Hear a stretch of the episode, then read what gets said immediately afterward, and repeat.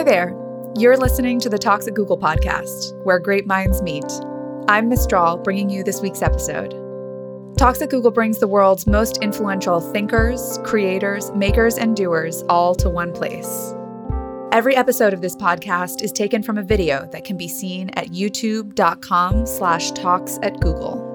Bishop Barron is the founder of Word on Fire Catholic Ministries and auxiliary bishop of the Archdiocese of Los Angeles, and is a number one Amazon best-selling author with numerous books, essays, and articles on theology and the spiritual life, in addition to his regular YouTube videos, which you can find at youtube.com slash word on fire video. He discusses how our minds relentlessly seek and how religion at its best never shuts down the mind but opens it up. And now, here's Bishop Robert Barron Religion and the Opening Up of the Mind.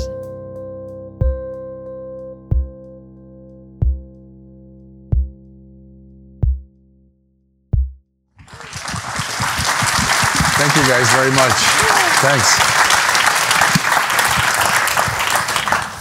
Well, thank you very much. Thanks for that nice uh, introduction. And it really is uh, a delight to be here at, I mean, you all know this, one of the most significant cultural centers really in the world. I've been very warmly received. So thanks for the invitation. Thanks for the, uh, the great hospitality. Um, I want to talk about religion and the opening up of the mind. Because very often religion sort of gets a, a bad uh, rap as superstitious, it's sub-rational, it's opposed to the mind. I'm going to argue, au contraire, just the contrary, that religion authentically construed is meant to open up the mind and the will. Okay, that's my, my goal today. Um, you know, a term that now is common parlance, but didn't exist when I was a young man, is a search engine. And here we are at the headquarters of the most popular and powerful search engine uh, on the planet. At our fingertips now, quite literally, is almost all the knowledge, all the wisdom, information that the human race has accumulated. And we can just press a button and up it comes. Um, just recently, I was with an older friend of mine, and he was mentioning the 1937 World Series and he was convinced that game three ended with a certain score, but wasn't sure what it was. I said, well, let's check Mr. Google. So, of course, we did, and up came the information about game three of the 1937 World Series. Not that long ago, I was with someone else, and we were wondering about a passage in the Divine Comedy of Dante, and of course, we were able to find it very quickly. Um, here's one now. There's maybe a few in the room old enough to remember the show F Troop. Remember that from the 60s? Well, I was, got a few of you. I was with some friends from my, you know, uh, era, and we were arguing about the characters on F Troop. I said, well, let's ask Mr. Google. So up came the characters on F Troop. So you know that, that we have really at this extraordinary civilizational moment the capacity to access the wisdom of the race. Now, see, search engine, search engine triggers for me an awful lot of resonances with religion. Now, how come?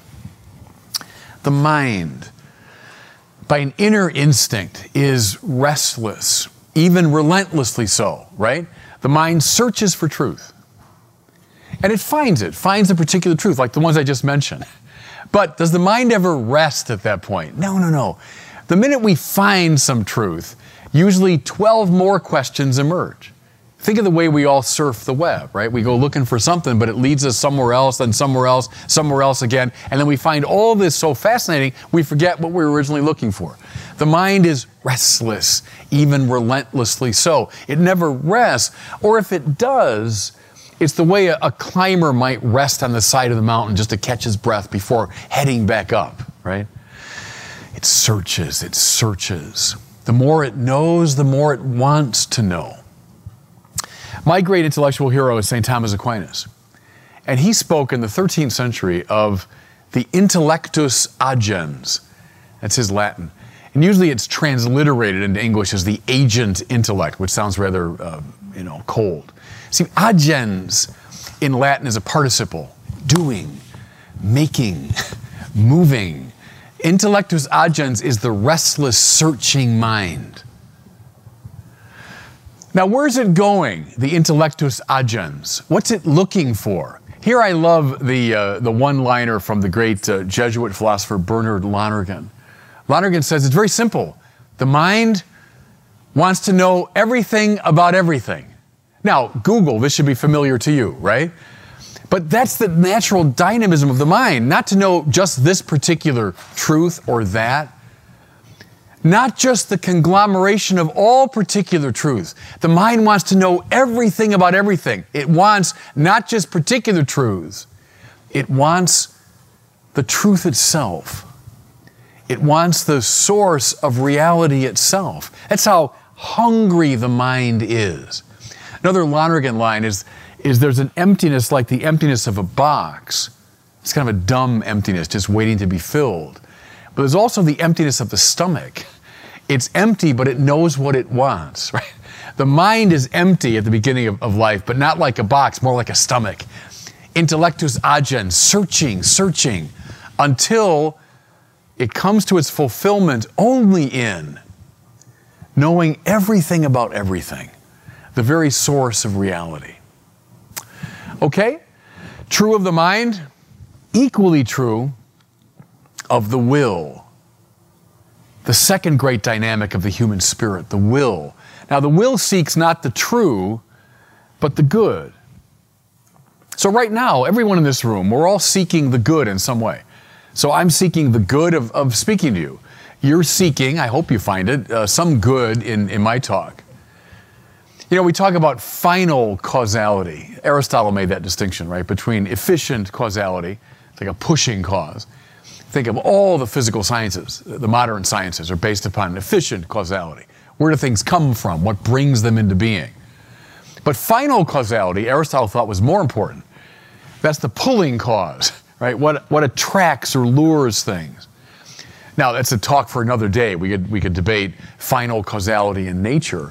But I think uh, no one would, would disagree that final causality obtains in our world, that we human beings are drawn by the good. It, it lures our wills. Okay, but remember the intellectus agens, the restless, seeking, never satisfied mind. Same is true of the will. Notice how any act of the will can be analyzed in a kind of Russian doll manner. Do you know what I mean? The one doll inside the other. That every particular act of the will, if we think about it, is situated in a broader and wider act of the will, which in turn is in a broader and wider, broader and wider, etc. And what am I talking about? Think about getting out of bed in the morning, right? So it's an act of the will, unless you fell out of bed. But if you get out of bed in the normal way, it's an act of the will. You're seeking a good to start your day. But see, that good nests in a higher good. Why do you get out of bed? Well, I want to get to work. Okay. Why do you want to get to work? Well, I need to make money. Well, why do you need to make money? Well, I, I want to support myself and my family. Why do you want to support yourself and your family? Well, supporting my family leads to their flourishing. Well, why do you want that? Because my family flourishing makes me happy. And I want to be happy all the time and in an unconditioned way. Just as the mind won't rest until it knows everything about everything, so the will doesn't rest until it finds an unconditioned happiness. Now, I mean, analyze any act of the will that way. I sent my car to the mechanic. Well, how come? So the car will, will, run better. Well, why do you want that? So I can get to work and now do that analysis. Or so I can get to my friends more easily. Well, why do you want that? Well, being with my friends is a great good that makes me happy. And I want to be happy all the time and in an unconditioned way. I go to a basketball game. This is kind of easier to analyze. Well, why do you want that? Well, because basketball is interesting and beautiful. And contemplating it makes me happy. And I want to be happy all the time and in an unconditioned way. See, the, the will, if we analyze it sufficiently, is conditioned by a desire for beatitudo. I'm using this Latin term on purpose because it was Thomas Aquinas' term. Happiness. Beatus means happy in Latin. Beatitudo is the happiness I'm talking about, which is not the happiness that comes from a particular act of the will. Like, hey, I went to, you know, Bishop Barron's talk. Yeah, it was okay. I, I liked it. You know, it made me happy in a very limited way. Okay, I, I'll be, I'll be happy if that's true. But then, see, analyze any act, including this one, and you'll eventually get to the desire at the ground of the will for beatitudo, unconditioned happiness. Now, here's an interesting thing, everybody. Prior to modernity, prior to the rise of the sciences, the principal question that preoccupied the minds of the best and brightest people in the West was the nature of beatitudo. See, what, what is it? So we all want it. And, and that's true, by the way, of, of, the, of the religious believer, of the agnostic, the atheist. Everybody wants beatitudo. It's the first mover of the will. So, what is it? And can I submit to you, there is no question more important than that. And, and see, one of the tragedies I think of our time is so often we bracket that question because we're so preoccupied with the achievements of our sciences, and God bless them. I'm all in favor of them, don't get me wrong. But we tend to bracket the question that prior to modernity, the best and brightest people thought was the most important. What is this beatitudo that all of us, at least implicitly, are seeking? Okay? And I want to give you a little bit now of um, Thomas Aquinas' analysis of this. You can find it, by the way, in the very beginning of the second part of his great Summa Theologiae, his summary of theology. You know, it's interesting. Many years ago, there was a prominent a Catholic a cardinal who had a little quip that he often used. He said, Good morality is like good art, it begins with the drawing of a line. Now, it's a, it's a clever line, but I think actually it's wrong. Because that's not the way Aquinas starts the drawing of a line like a law. I, am in favor of it, don't get me wrong. We, we have to get to drawing some drawing of lines. But Aquinas begins not with the law, that happens in question 90, 90. Question one, question one, and here he's just like all his pre modern uh, uh, colleagues. Question one What is beatitudo? What is the happiness that is luring our wills? Okay? So he does a kind of uh, process of elimination. He looks at four classical candidates, what great people have said and thought about the nature of beatitudo.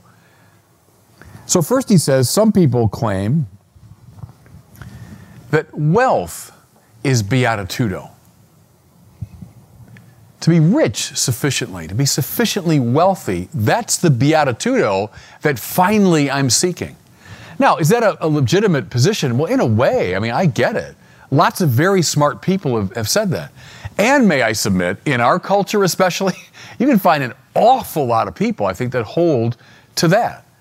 If I just have enough, you know, uh, money in the bank, I have a big enough house, uh, nice enough cars, I have a, a commodious uh, life, I'll be happy. And that's, in fact, what I'm always implicitly desiring in all my acts of the will. True? Aquinas says no. Wealth is a good, but it can't be the unconditioned good. How come? Well, he says, look, what does wealth mean? He says, wealth in the natural sense means, and let me give there's a quote here that makes it sound kind of uh, contemporary. He says, um, Wealth serves as a remedy for our natural wants, such as food, drink, clothing, cars, dwellings, and such like. That's from the 13th century, but it sounds like today, doesn't it? I mean, what's, what does wealth give me? It, it's a remedy for natural wants. So these natural wants, like I, am hungry, I'm thirsty, I, I'm, I'm uncomfortable. And so wealth gives me food, drink, clothing, cars, dwellings, and such like. Goods? Yeah. But they can't be the ultimate good. Why? Why? Because Thomas says those things are the condition for the possibility of much higher goods. And think about it for a second. You know, once you've discovered, you've found enough food and drink, you've got a, a, a, shelter, you're, you're living in a sort of comfortable, commodious way, then you can aspire to philosophy and science and friendship and conversation, these higher goods. Wealth is a proximate good. It can't be, therefore, the ultimate good. So that can't be beatitudo, what we're all implicitly seeking. Okay? Others have said beatitudo, happiness, consists in honors. Now think about it for a second. How many societies, both uh, I mean, East and West, around the world, trans historically, how many societies are predicated upon um, uh, honor and shame, right? That the worst thing you can experience is to be shamed. And therefore, concomitantly, the best thing is to be honored. And I know lots of people whose lives are pretty much centered around the quest for honor, to be thought highly of, to be given titles and prerogatives, right? To be held up. Okay, is honor, though, beatitudo? And Aquinas says, no, it can't be. Why? Because honor, he says, is like a flag that we put on something good, noble, and virtuous. And so you notice someone who's got great ability or they're, or they're uh, leading a virtuous life, and you want to put a flag on that to say, hey, everybody, look at that. That's worth emulating. That's honor. So think of titles and positions and prerogatives and so on, signs of respect. They are flags of virtue or nobility. Therefore, they're derivative, they're secondary. What matters much more than honor are the things that are being honored, namely your virtue, nobility, and so on. Therefore, honor, good thing, sure, but it can't be beatitudo. It can't be the happiness that deep down we're all seeking. Okay? Oh, but here's another, uh, another indication that honor can't be the ultimate good. Notice Aquinas says, Who in your society is being honored the most? Are they the very best people? the question answers itself, doesn't it? age to age. Think of the people who get the most attention, the most adulation. Are they in fact the best? Again, it answers itself.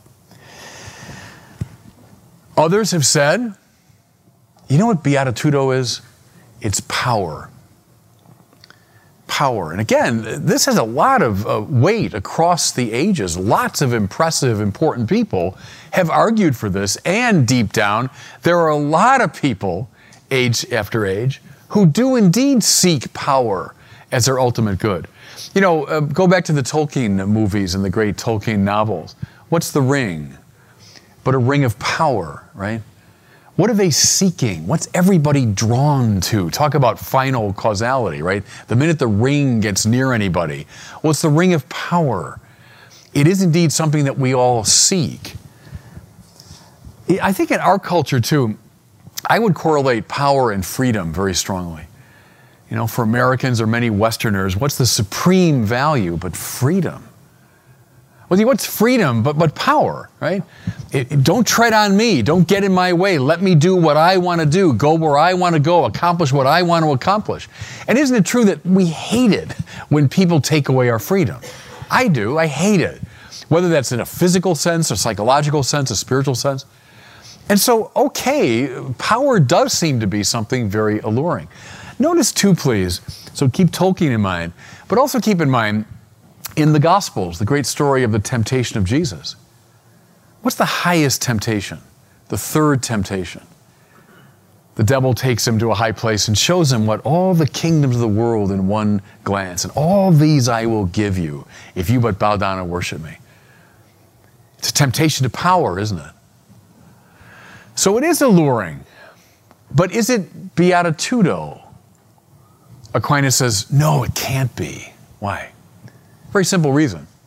Power, he says, is a source of activity that allows us to attain an end. But beatitudo is an end. You see what he means? Beat, whatever this beatitudo is, it's something that I'm going for, that I want. It's a good that's out there. Power is terrific as a means of attaining ends, right? You give me the power to do this, the power to do that, the power to attain. But power in itself is not what you want. It's the good that power gives you access to, right? Therefore, power can't in itself be beatitudo. Okay, so it's not wealth, not honor, not power. Here's the fourth grade candidate.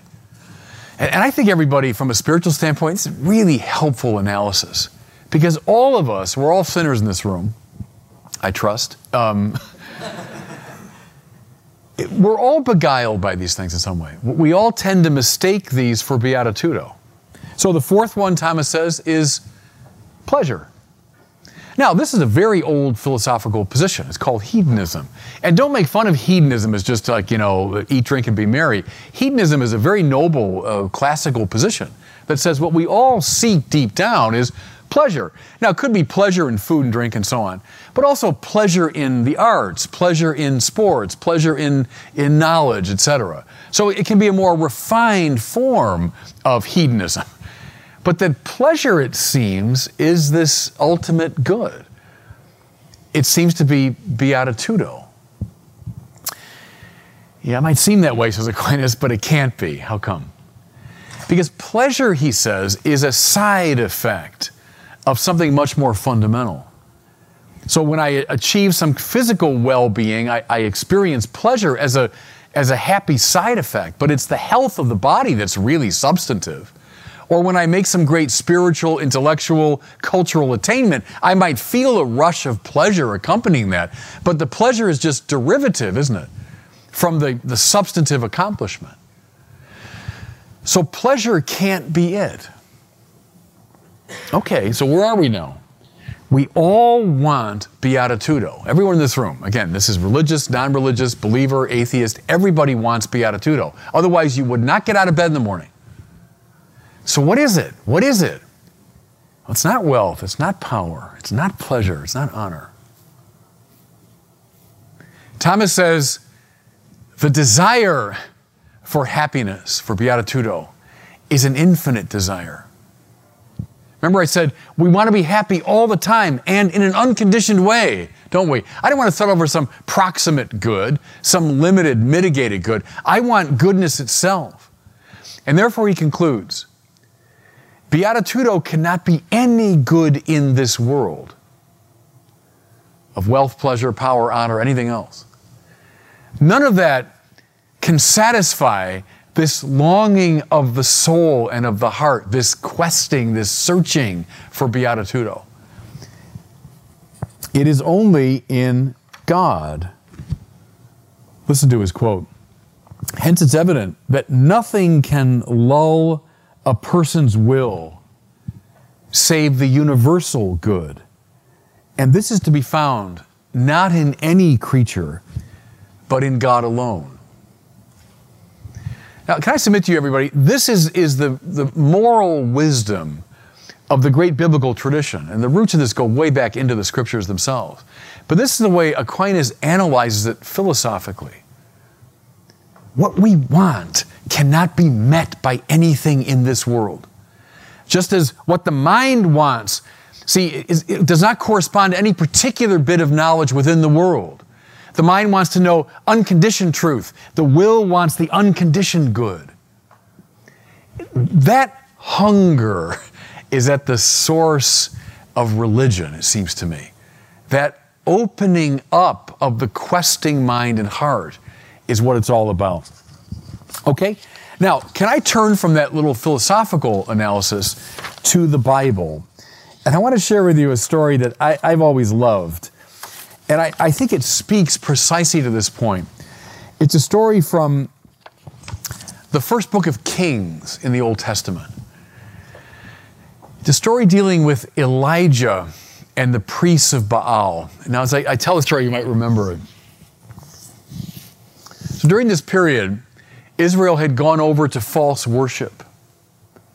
So King Ahab, remember, so Melville calls his, you know, Captain Ahab, and poor Captain Ahab, because we hear in the Bible that Ahab is worse than all the kings of Israel combined. And, and knowing the rogues gallery of the kings of Israel, that's saying a mouthful, right? So Ahab is a really bad guy. More to it, his wife Jezebel has now drawn him into the worship of false gods.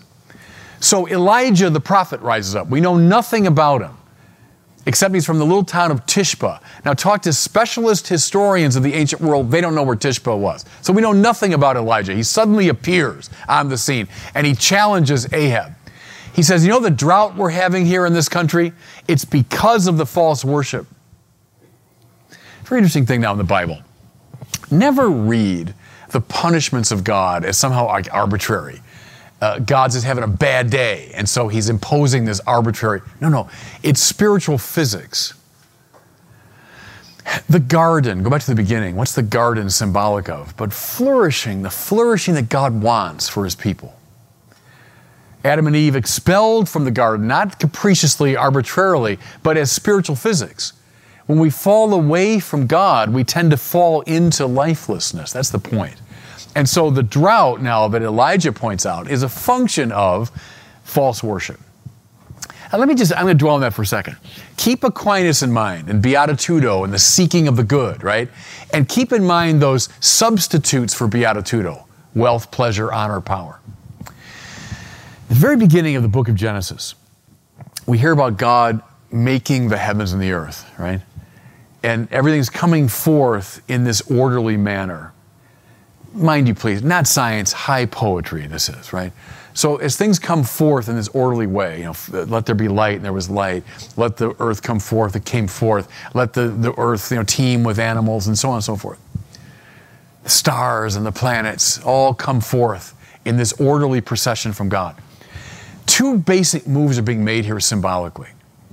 First of all, the author is dethroning all these false claimants to divinity.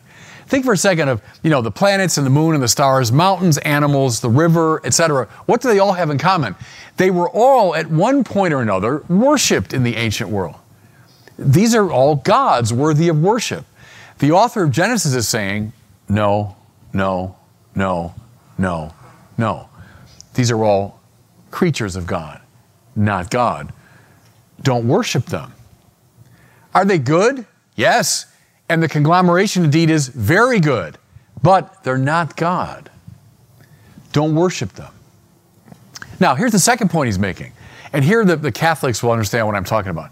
As these things come forth in an orderly manner, one after the other, in a stately procession, what does that remind you of? it, it should remind you a bit of the Mass and of the way the ministers of the Mass process in. Well, and you know, the Mass, of course, the roots go way back into the, into the Jewish temple rituals and so on, right? There's the idea. Nothing in the world is God. Don't worship them. But everything in the world is meant to turn to God in right praise. That's the purpose of creation is to turn to God in right praise. And who comes at the end of this procession? Well, there's the human beings, right? Adam and Eve. Who comes at the end of a liturgical procession? But the priest or the bishop, the one who's going to lead the praise. Ah, that's the idea. Dethrone all false claimants to divinity. Nothing in the world is God. Don't worship those things, but rather let all those things be part of a great chorus of praise led by human beings who can give voice to the praise of, of creation. Does that make sense? That's the biblical vision. That's the biblical vision. Right praise, I love this connection. The, you know, the word adoration from two Latin words, were ad oratio, ad ora. Ora means mouth, right? Ad ora is mouth to mouth. to adore God is to be mouth to mouth with God. It means lined up aligned, see, under the power of God. In that stance, we find who we are. Another little etymology thing. Worship, right? Our word worship. Go back now to like Chaucerian times, an older English form is worthship. What's of highest worth? That's what you worship. Now, again, listen to me, everybody. This is believer, non-believer, everybody. Uh, this is uh, this is religious person, atheist. Everybody in this room worships something. There's something of highest worth to you. Remember Beatitudo. Everyone's seeking happiness. Everyone. There's no way around that. What is it? What is it? And see, the, the author of Genesis is saying, don't let anything in the world be the object of your worship, but God alone. Wealth, pleasure, honor, power, any creaturely thing, that will not lead you to the beatitudo that you want, but only the right praise of God. And can I submit to you, I think that's lesson one of the Bible. It's what the Bible's about from Genesis to Revelation. It's about right praise. And don't interpret that in a fussy way but rather in this deep, sort of metaphysical way. Right praise means the right ordering of one's life, worshiping God alone. When you do that, where do you live? In a garden. That means you live in, in a place of life. When you stop worshiping God alone, welcome to the desert. That's the biblical uh, symbolism. Okay, so with all that in mind, go back now to Elijah and, and King Ahab. He says, The trouble here, Ahab, is you're worshiping false gods. That's always the problem, right? Fellow sinners, right? That's always the problem. I'm worshiping something other than God. Well, is Ahab happy about this? No, no, no. he says, Get lost, you troubler of Israel. And Elijah, again, all we know about him is his name, but you know what his name means? It tells you everything. Eliyahu in Hebrew, Elijah. Eliyahu means Yahweh is my God. His whole being is summed up in that. I don't worship any, anybody but Yahweh. Yahweh is my God, Eliyahu. And so he prophetically challenges Ahab. And here's what he says He said, Look, you get all the priests and prophets of Baal, so the, the gods that they were worshiping, and let's all go to Mount Carmel. And I'm going to go up there and let's have a, let's have a challenge. And so the 450 priests of Baal go up Mount Carmel, and then the one Elijah, right? Now, in that, there's an important lesson too. The avatars of the false gods are always thick on the ground. True then? Uh huh. True today? Yes.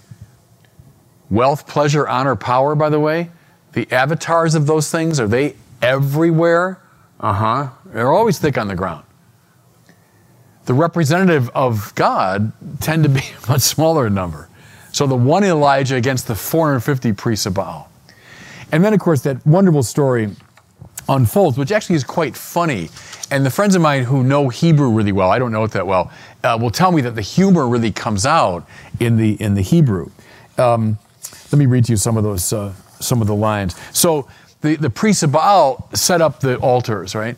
And then they begin to supplicate and to beg and to pray that their gods will come and send fire to consume the sacrifice. Because that was the challenge, right? You call on your gods and see what happens, and I'll call on mine and we'll see which one responds, right? So they begin to, um, to beg and so on. And uh, Elijah, around midday, begins to mock them because they know fire is coming to answer their. He mocks them. Cry louder. Baal is a god, but you know, he may be detained in talk, or maybe he's lodging abroad, or maybe he's on a journey, or maybe he's fallen asleep and needs awakening. So he's mocking the, the priests of Baal. And now they're kind of stung by this. And so then they take out swords, we hear, and they, they slash themselves till they bleed. That was a sign of greater supplication, right? And still they beg, and still they cajole, and still no fire falls. Then Elijah comes forward to his altar. He says, Hear me, O Lord, hear me. Prove to all the people that thou art the Lord God and art calling their hearts back to thee. And with that, we hear the fire comes down, consumes the sacrifice. Elijah wins. Okay, but here's what I want you all to see, please. That this is not just a, you know, my God's bigger than your God. It's not just kind of a chauvinistic story. Uh, this is making the same point that Thomas Aquinas was making, seems to me. Look, everybody's got a hungry heart, right? Bruce Springsteen taught us that, saying the same thing. Everyone's got a hungry heart. Everybody wants beatitudo. So what do we do? We worship something. Everybody does it. Paul Tillich, the Protestant theologian, said that all you need to know about a person you can learn by asking one question What do you worship? It's dead right, it seems to me. It's all because your life will be organized around what you take to be the highest value. So think of the priests of Baal now. Think, if you want, of four altars erected to wealth, pleasure, power, honor. What do most of us sinners do most of the time? Is we hop around one or more of those altars. We worship one or more of these things. I mean, I think everyone can tell the story, right? I know lots of young people that got very early on the train toward wealth and they worshiped it. They devoted themselves to it. They hopped around the altar. Did it satisfy them? No, it can't. And we just saw why. See, because the hunger is infinite, and no amount of wealth is going to satisfy that. So, what happens then? You get addicted. You see why? I mean, I'm searching for wealth, and I got it. I got my first million by 30 or whatever it is, you know, and I got a little buzz from that, as you, you do. But then the buzz wears off. It has to, because you're not, you're not built for that. And when the buzz wears off, oh, I better go back to that altar. I better keep worshiping there. I better keep hopping around that altar. And I get my first 10 million by 40 or whatever goal was you had. And, and the buzz comes back. But what will any addict tell you? We're all addicts in this room, by the way, because we're all sinners. What will any addict tell you? The buzz will wear off faster, right?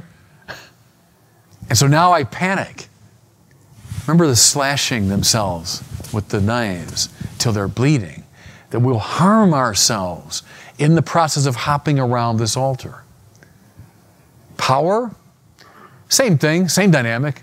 Talk to people who very early on got hooked on power. That's what will make me happy. So I'm going to worship at that altar.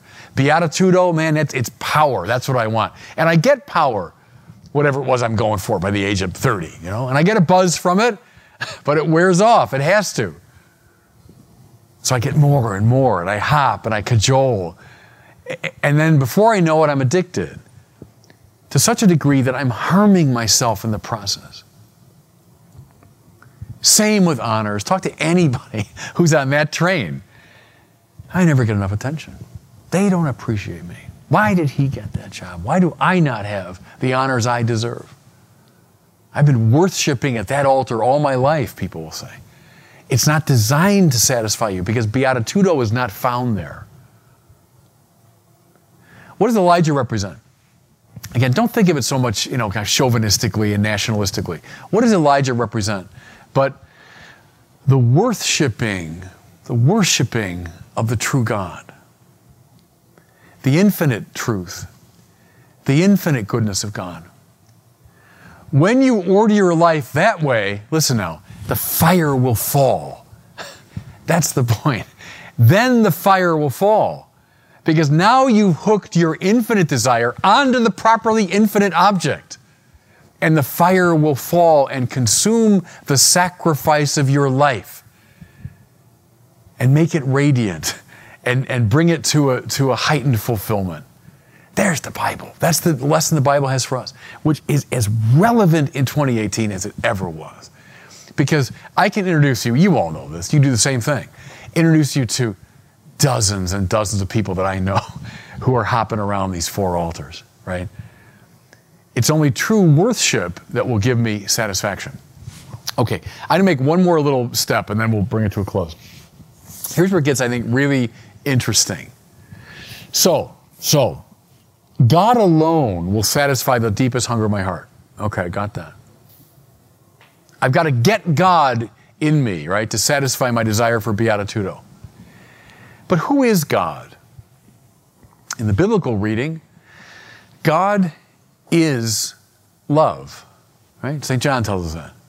And that's, that's a distinctively Christian idea because it's not that God simply loves or that God has the attribute of love, it's what God is.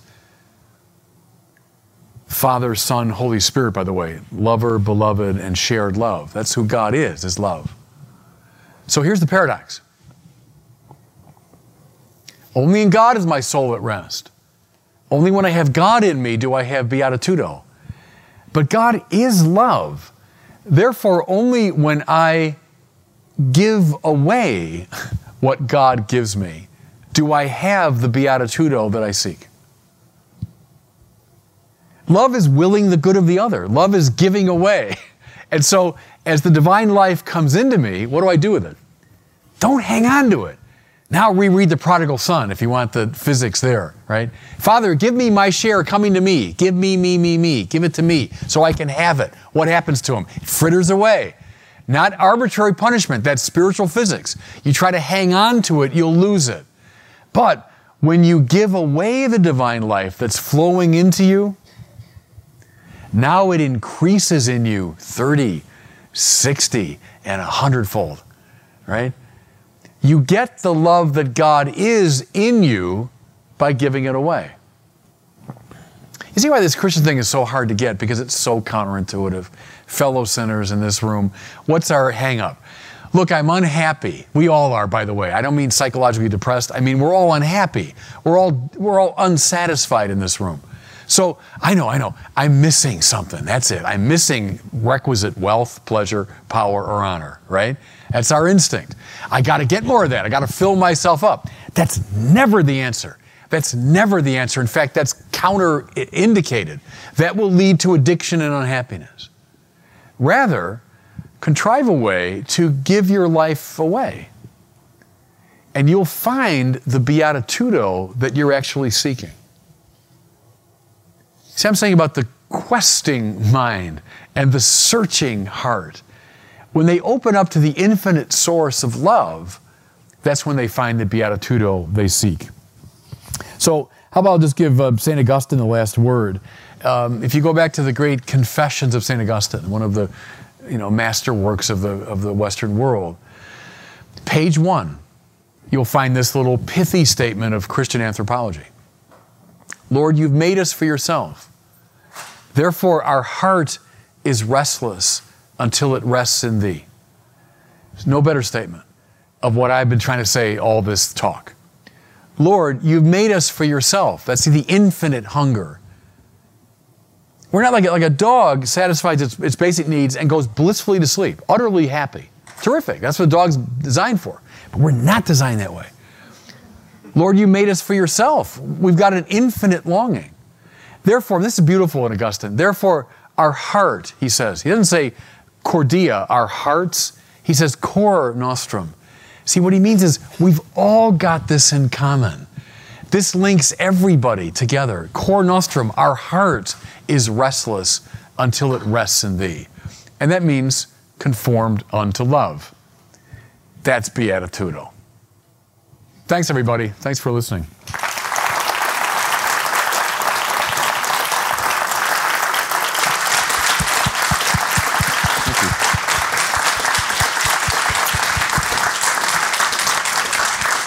Thank you, Bishop Thank Barry. you all. Good, please. Uh, so we're gonna have Q and A right now. So um, Davo is over there. He's gonna run around with a mic if there's any live questions, and I will read out some questions from the Dory. So let's start with one from the Dory. Um, we have John Nolan in Mountain View asking, when scientists and atheists talk about religion, they seem to be stuck rehashing debates of previous centuries: evolution, age of the Earth, heliocentrism. What can be done to convince science minded skeptics that religious belief systems have something valuable to offer in the 21st century? Yeah, good. It's a question I, I wrestle with all the time. Um, first of all, all the things they've raised there, from my perspective as a, as a Catholic, are non-issues. So, uh, like how, people, how old is the Earth? Don't, don't ask me. Ask a scientist. Uh, how did how did biological things develop? Don't ask me. Ask an evolutionary biologist. Those are scientific questions, properly so. The Bible is not science. Right, the last book of the Bible is written around the year 100 AD. The first scientific texts are in the, let's say, 16th century. The Bible is not science. It simply isn't. It's spirituality and theology, making very profound observations that are truthful about the nature of reality, but not in a scientific mode. So, first of all, to give science its total due, that we're not in a conflictual relationship.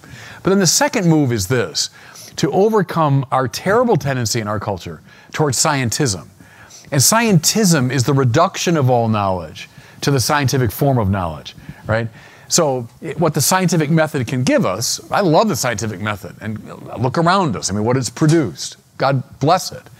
But we shouldn't reduce all forms of knowledge to what can be delivered by the scientific method. Get out of Plato's cave, if you want to go back to the, to the Republic of Plato. Get out of the realm of simply looking at shadows on the wall and come to much higher levels of reality, accessed, I would argue, through metaphysics and through philosophy. And so, there, I would give science its total due, right? And we're not in a conflictual game with the sciences, but also not to allow the sciences to draw everything into themselves. Um, so that's a, that's a quick answer to a, to a subtle um, set of questions there. Please. If anyone has a question, just raise your hand. Okay. Please. Okay.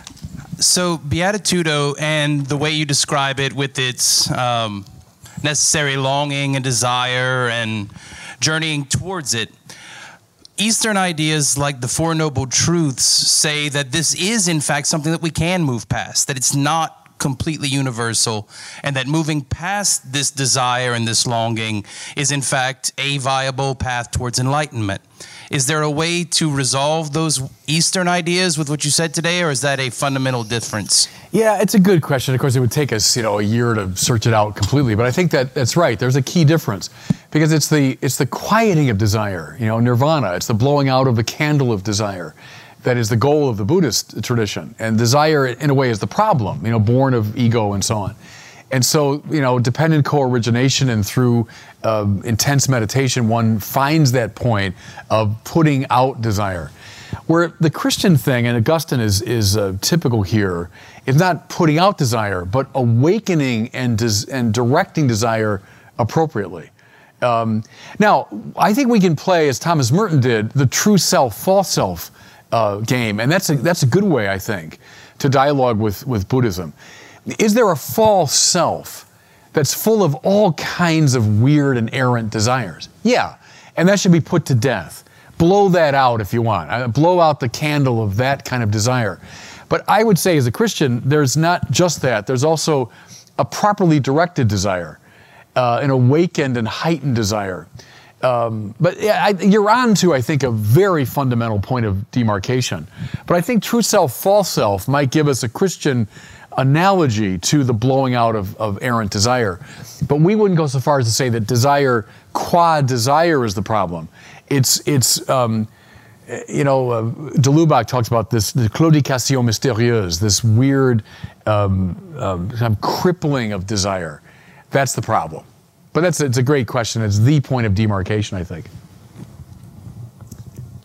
Please go ahead. Uh, we have another question on the Dory um, okay. from Mike Ryle in Mountain View.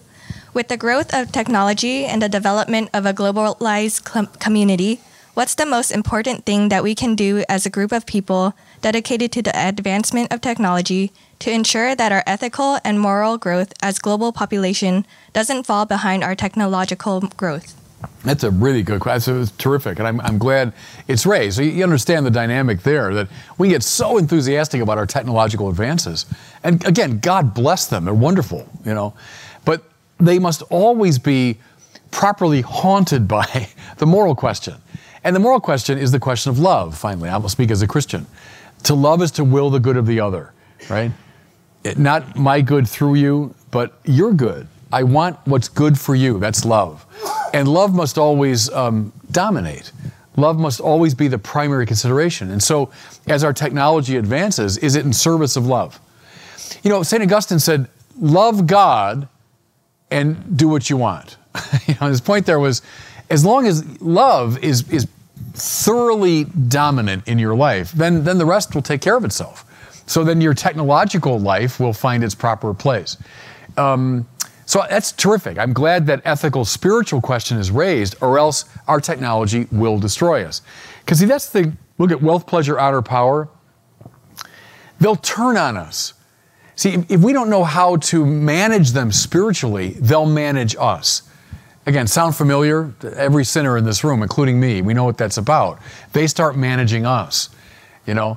But we need to have the sovereignty of love and then these things find their proper place. That's good. Please, go ahead, please. Hi, um, I think you might have already partially answered my question, but um, you know, the, during the course of your your talk, it sounds as if okay, there is the created world and uh, ways to you know basically worship or love those things, and then there's God. And is there only is there a way to love God? I mean, there's so many of us. We're all so different. Is there a one way, or is there is there you know how, how do we find our way to to love God? Is there are there seven castles that we should be aware of, or or are we so different that we have to make our own way? No, it's good. I mean, you're talking there about the spiritual tradition, and, and, you're making reference actually to Teresa of Avila and so on, the interior castle. And there are different paths that spiritual masters have laid out. Uh, and so there, we can find some of those general categories. Uh, everyone is different, everyone's got a unique personality, everyone falls in love with God uh, differently. Um, you know, I'll go back to St. John of the Cross, who's one of the, the great masters, where John said, don't use the image of climbing the holy mountain, which a lot of us will use. Like, you know, God's up there and I got to find my way to get to him. But rather, God wants nothing more than to move into your life in a saving way, right? In a life giving way.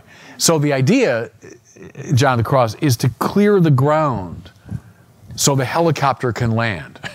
So don't think of, I got to get up that mountain and, and, there's God distantly out there and looking judgmentally at me as I strive to get up the mountain.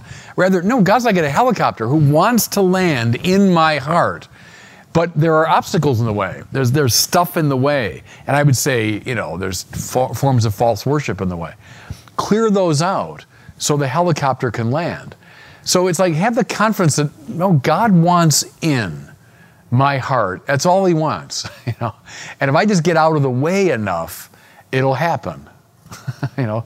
Now that's everyone's got their own hang-ups and problems that they have to deal with, but I think that's a basic uh, strategy. Please, is there Melissa, go ahead. So I think we'll just do one more question from the Dory and one more live question, and okay. then we'll call it. So um, Eloisa Wolf from Mexico is asking, how do you see our role as Catholic employees at Google? Well, she'd know better than I. She's an employee. Uh, you know, I, first of all, this you be a person of love. That whatever you, you find yourself, I, I, go with the little flower, Thérèse of Lisieux, you know, who's her so-called little way. Don't read that um, as something kind of twee and sentimental. The little way means in any situation, find the opportunity for love. And love, again, is not a sentiment. It means willing the good of the other. So wherever you are, in whatever condition, you're sick, you're in prison, you're at work, you're wherever you are, what's the path of love? Find it and walk it. So that's what I'd say to Catholics at Google is walk the path of love as fully as you can. But then, you know, if you want to press the thing, um, always be open, as we hear in, in 1 Peter, to give a reason for the hope that's in you. So if someone is curious about your faith, uh, your Catholicism, be ready to provide answers. Um, we're going through a kind of a golden age right now of apologetics. I think it's because of the new atheism. I think it awakened a lot of religious people to, um, you know, we got to defend ourselves here and make the case to a skeptical public. So there's a lot of good material out there. Learn it so that when people approach you, maybe curiously, um, have something to say to them. So those two things love first, and then be ready to give a reason for the hope that's in you. Please. Hi, um, would you mind sharing with us one way in which you've personally experienced God in your life? Yeah, well, I mean, eh, first and foremost, every day when I say Mass, I mean, it is the most powerful. Um, but I'll tell you, when I was uh, 14, it was um, hearing one of Thomas Aquinas' arguments for God's existence. So I was a Catholic kid going to Mass, but I wasn't all that interested in religion. And it was I was a freshman in high school, and I see I see Dominican in the back of the room, a um, Dominican friar in our religion class laid out for us one of Thomas's arguments. And honestly, I, I never thought you could think about religion seriously. To me, it was just like, yeah, I go to Mass on Sunday, but I never thought about it until that moment. I thought, wow, that's a very intriguing uh, presentation. And it led me on this quest that I'm still on. And that's quite true. That was years ago. Um, but I've never left that path. And that's where I really say God, as I look at it now, in a decisive way, kind of entered my life and set me on a path that, that I'm still on standing before you today. Good. God bless you all. Thank you very much for coming. Thank you. Thanks, Bishop. Thanks.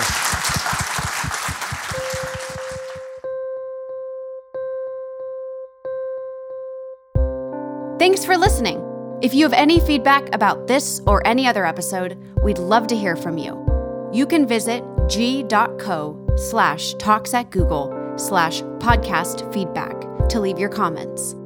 To discover more thought-provoking content, you can always find us online at youtube.com slash talks at Google, on our website, google.com slash talks, or via our Twitter handle, at talks at Google.